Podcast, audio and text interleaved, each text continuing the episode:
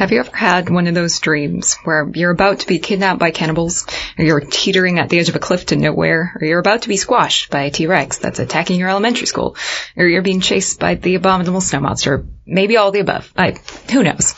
And then you try and shout something, usually along the lines of please help me, and nothing comes out. No. no, I really can't say I have. Sorry. okay. Um, well, good, because they're the worst. Um, but surprisingly relevant to this particular podcast. Uh, because as we all realized in the course of our stories, sometimes you don't know when you're living in a daze until you try and use your voice, um, and then you jolt awake, and you wonder if you've ever truly used it before.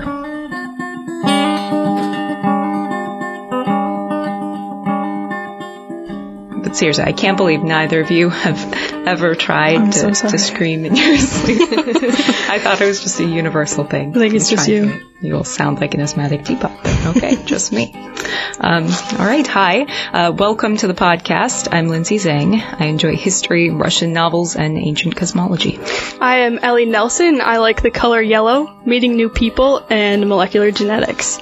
I'm Maddie Herman. I like dogs, drawing and painting, and I have a love for orange juice. Welcome to the Modern Story Podcast, episode number two. Today we're telling stories about reflecting on how we've been conditioned not to use our voices. Oh, wait, wait, wait, wait, wait. You guys, I think. Okay, here, listen to this. One time, I had a dream where I was running down a mountain, a snowy, snowy mountain, and I was being chased by wolves. I was like running down to this little cottage at the bottom. And I think maybe then I couldn't scream. Is that what you're talking about? Um, yes, possibly. That just seems kind of like my life. oh. Okay, well, on that note, let's get started with Maddie and her story called Society is Stupid. I don't know what I'm doing. I'm just pretending I do. I don't know what I want to do with my life, more so how to make a living off an art and business major. I don't know the difference between a credit card and a debit card. I assume a credit card has to do with your credit score, whatever the heck that means. I still get scared every time I have to use my debit card because I fear that it will get declined again, which means I'm most likely to always have cash. I hate going shopping because I always feel like I look really sketchy even though it's just me being socially awkward. I also have no idea why it feels more natural to talk in a terrible Australian or British accent than speaking with my American accent. Just the other night, I walked into Cub Foods with my friend, and I know at least one person overheard us speaking with our accents when we came through the doors. We both knew we couldn't switch back to our normal voices and be known as those weird girls who go around faking accents even though that's all we do together. So we kept them until we got back behind the closed doors of her car where we would be cringing at ourselves the rest of the night. I never know where to eat or what to eat, so I play nose goes with my friends whether they want to or not, on who has to pick where we go. But I seem to only choose friends that are indecisive, so we end up going to the same place we always go and never switching it up. Continuing with my indecisiveness, if anyone asks me my favorite things, I can't give them an answer. I always hope in any situation that I never have to pick something because, frankly, I can't even decide on an answer for the random BuzzFeed quiz I came across while studying, asking me to pick one of the four fruits. I can't decide on my favorite color, animal, food, band. This list could literally go on forever. I don't know why I can't choose a favorite show or film, but I can decide that I'm going to learn every word in the movie Starstruck to the point where I can watch the entire thing without sound. Does this count as a special skill I can put on my resume? Anyways, I don't know what I'm doing. I have a fear of the ocean, yet my family can still find ways to get me on a boat by convincing me it won't tip. But the entire time we're on the boat, I feel like we're about to recreate Jaws or sink into the dark blue abyss below us. But even though some days I feel like I'm the only one going through things like this, I know I'm not. Through conversations with friends and family, I realize a lot of people go through similar things and don't ever talk about it. Many people in our society are only given one option in life, and that is to be perfect. You have to be skinny, have good grades, flawless skin, say the right thing, a good stable job, no fears, know what you want, lots of money, the list could go on. But we don't have to follow what society tells us to. It's okay to not have the right thing to say. It's okay to be skinny, or not to be skinny, my bad. It's okay to be afraid, but most importantly, it's okay to not be perfect.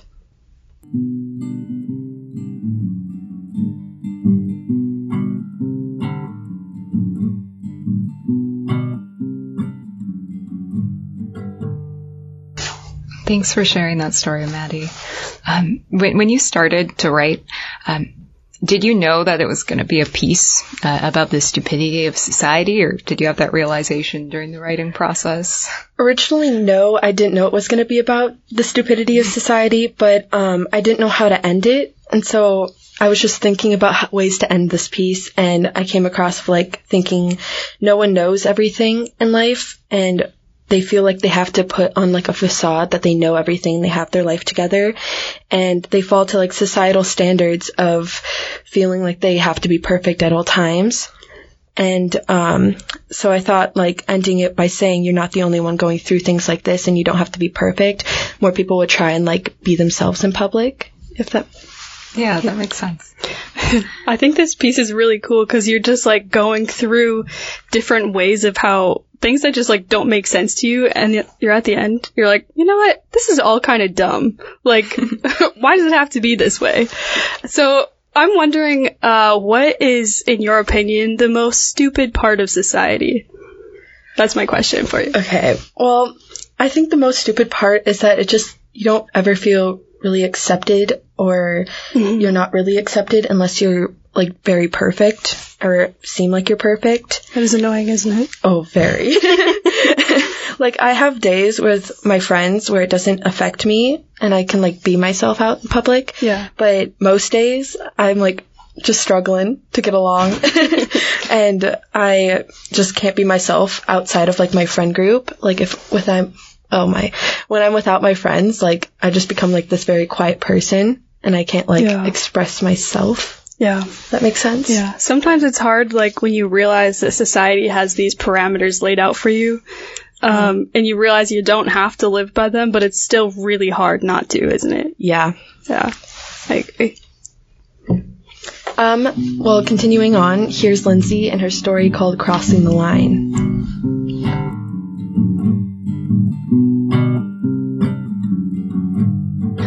I have an innate distrust of door handles. When coming upon an unfamiliar entryway, I assess the placement of the hydraulic hinge and use this data to strategize a method of approach. I find that I have roughly a 50% chance of accuracy when it comes to determining if it is meant to be pushed or pulled. I don't know why someone thought it was a good idea to create a push door handle. I have equal apprehensions when it comes to windows, particularly those with supposed insight into the soul. I don't know why it's easier for me to speak in front of 2,000 people than it is to strike a balance between natural and disconcerting eye contact. But I do know the color of the carpet in almost every Bethel classroom. if you greet me in the hallway, there's a fair chance that I don't know where I know you from, but please feel free to weave your name into the conversation at whichever point feels natural to you. It's not that I don't care, but I admit that I've never found a reliable way to transverse the crevasse between small talk and genuine human interaction. This may be the point at which to mention that I was homeschooled. One could say that I approach conversation with acquaintances in much the same way that I approach modern art or or door handles for, for that matter. when I was about 12 years old, I had the misfortune of visiting the Smithsonian American Art Museum, and even as a prepubescent soccer t-shirt wearing tween who thought that razor scooters were the epitome of cool, I was sure that I did not, and never would know why there was a urinal in the gallery for sparsely painted canvases. My confusion extended to all white abstractionism, modern expressionism, and especially to the room full of naked people and paintings, for which I do not know an ism, and which was a deeply disturbing sight for someone who had not yet graduated PG movies. I was sure that I was missing something. This was a nationally renowned art museum, not a mausoleum for dead art, and I was pretty sure that the astounding monetary value of the seemingly untouched canvas in Gallery 3 should have been enough to cover the cost of paint. Nonetheless, no matter how hard I tried to figure it out, I could barely discern how to open the door into the museum, let alone understand the rationale by which value was assigned. Despite these inadequacies, one thing which I did figure out rather quickly was that there is a line between the viewer and the painting, and that by crossing that line, however inadvertently, the viewer provokes accusatory looks, excessive alarms, and insensate security guards, and a general sense of mortification. Though I now know that the, urinal is a Dada sculpture pretentiously named the fountain, I'm no closer to understanding why it was displayed in an art gallery. I don't know what other people see in Duchamp, which I'm missing. I don't know why Balakian expressionism is beautiful, or why rebellion is romanticized. I, I don't know why all white canvases are profound, or why Christianity is now a cult, while atheism, atheism is basically what everyone thought Scientology was when they were roughly 12 years old, and it barely has stereotypes. I don't know what the next artistic age will be named if we have surfa- surpassed postmodern, and I don't know why tradition is the enemy of progress. I mean, I'm sure that modern art is some sort of an allegory which I, I should be able to comprehend, but I don't. And that's why I've decided that sometimes it's best to attempt that door handle a second time, even if I feel like an idiot, and maybe it's worth it to look someone in the eye and see past the small talk. Try to figure out why the pipe is not actually a pipe. Perhaps the lines which we think are meant to protect the art are actually there to keep the viewer and their scrutinizing curiosity at a distance. And maybe, just maybe it's worth the risk to cross the line. One, two, ready. Uh.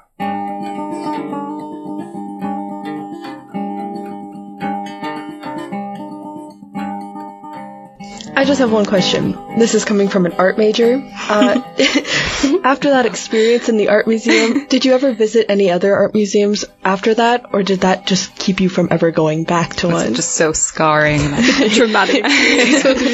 no, I, I actually, I love the MIA. Um, it has pull door handles, by the way. Um, and, and a astounding, amazing collection of, of ancient to, to modern art. And uh, it is a generalization to say that I don't like any modern art. And, and in general, I do prefer probably pre-expressionism, but um, modern art has, has a lot to offer as well, a lot of different genres. So I, I did generalize quite a bit in my story. Gotta agree with you about the Duchamp one. Um, well, thank you for sharing your story with us. I especially loved the little comment, like towards the beginning where you slipped in about being homeschooled. I thought it was like, it was just such a small little like offside, but it was perfectly placed and super witty. um, so my question is, um, like that's kind of a stereotype, right? That being homeschooled kind of plays into like some sort of social anxiety, and I'm wondering if you actually like agree with that, or if that was more of you like playing off of the stereotype. Uh, yeah, probably the latter. Yeah. Okay, I mean, cool. I think for me, um, homeschooling was kind of an excuse to not go outside of my comfort zone as much, Mm-hmm. but certainly that's not the case for everyone. No. Yeah. So it's I, I've always been a bit more introverted. So it Thank was, you. it was definitely me, not the homeschooling. Okay, glad we got that cleared up. um, so last but not least, here's uh, Ellie and her story called "Irresistible Sun."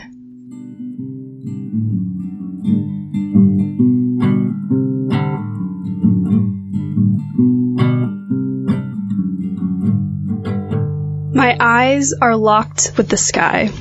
I'm begging my tears to hold on, afraid for the cry for help they'll stain on my cheeks. I'm begging the blinding sun to drop my to dry my tears before they fall. My handset sweat is seeping into my paperback copy of the song poet as I hold my breath and stare through every time I never resisted. I've never resisted. Oh my gosh, I've never resisted. Okay, wait, let me back up. So here I am. I'm sitting in a circle of heavy metal patio chairs, the kind with a bunch of small holes that suck on the chub of your thighs when you sit and leave little red polka dots on the back of your legs for like at least 30 minutes once you've stood up. The other chairs around me are filled with seven classmates and our beloved professor. She was especially beloved that day since she granted our request to have class outside.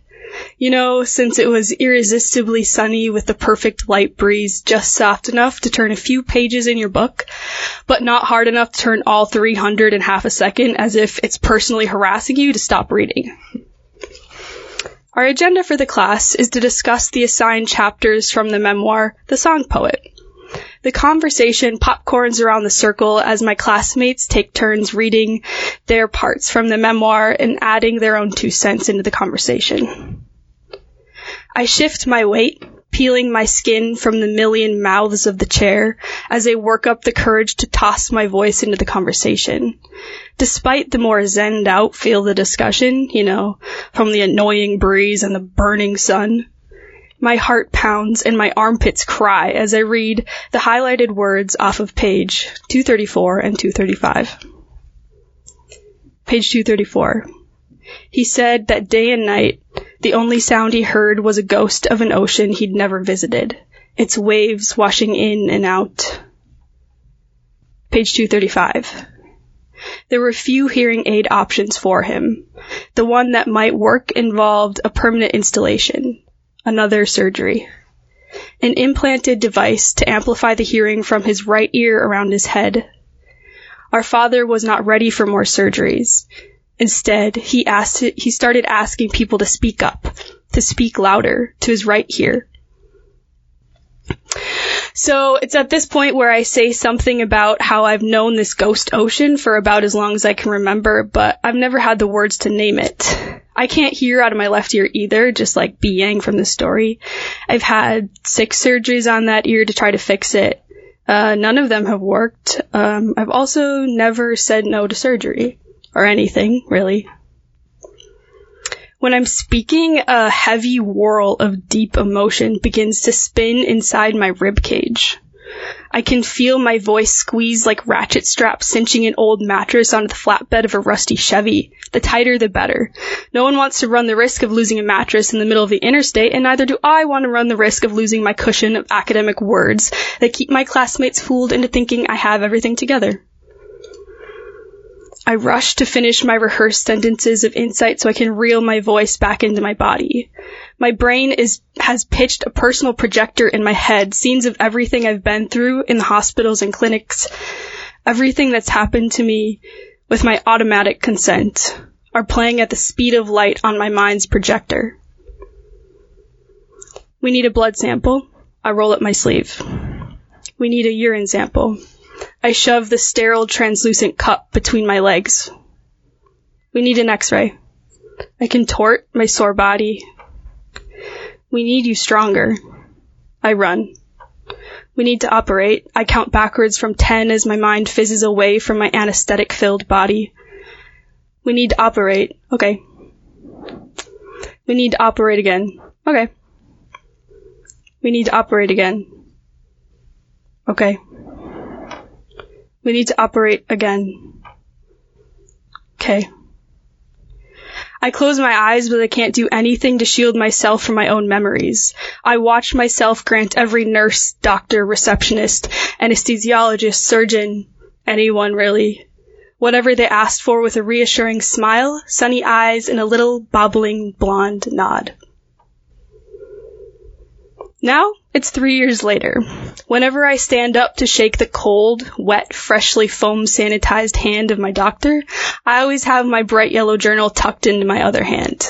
I keep track of what they say. I ask lots of questions and I even get second opinions. The real kicker is this. Sometimes, not very often, but still, sometimes, I don't even smile when the nurse hands me the translucent cup and asks for my pee.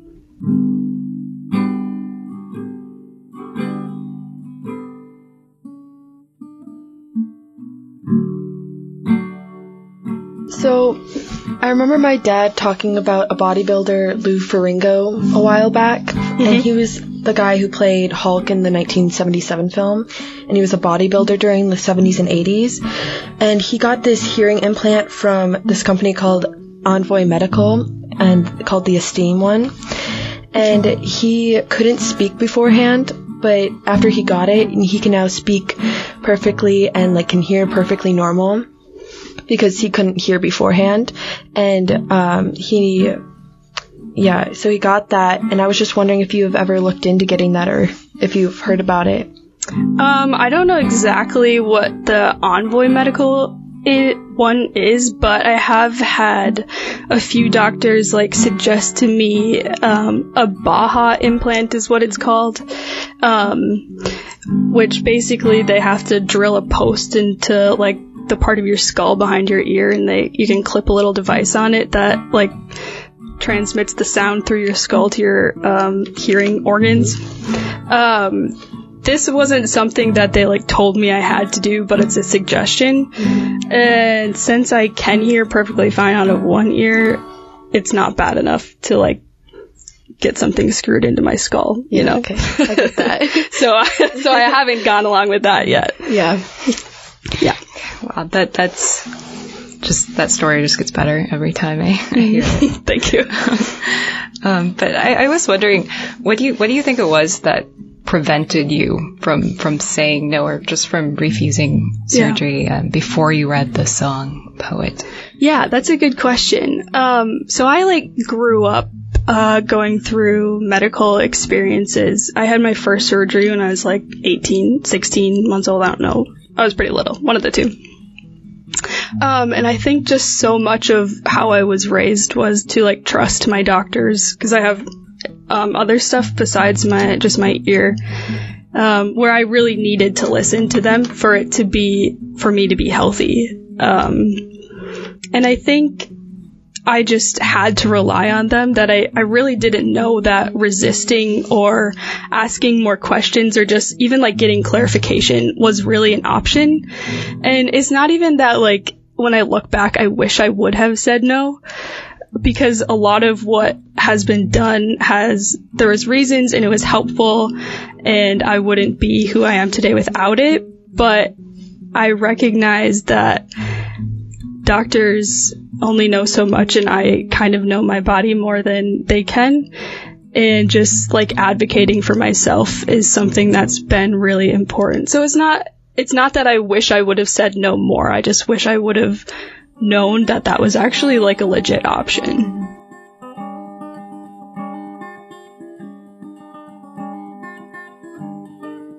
So what have we learned today, guys? Um, I learned it's okay to have your own voice and opinions and to not let things in our life take that away from us.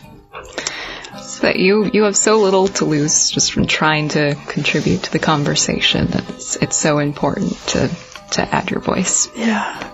Um, I specifically learned how powerful it can be in the moments that you realize that you can use your voice. And I also realized that door handles are challenging for everyone. Yes. so we want to thank, thank some people for helping us out on this Modern Story podcast at Bethel University in St. Paul, Minnesota. Thanks to Nick Swedland and Alyssa Tay for building the podcast studio and giving us access to it. Thanks to Sam Mulberry, Emma Harville, Abby Pouts, and the two Emmas for showing us how to do a live podcast. We also want to thank the writers who inspired our stories, and we should thank each other for our edits. So, Lindsay, thank you. Maddie, thank you. Look for the next episode of Modern Story podcast. And lastly, go tell your roommate about Modern Story. Tell your your friends. Oh. Tell your classmates. Tell your Uber driver. Tell your mom. Tell your ex-boyfriend. Tell your mailman. Tell your gynecologist. Tweet it out to the whole world. There we go.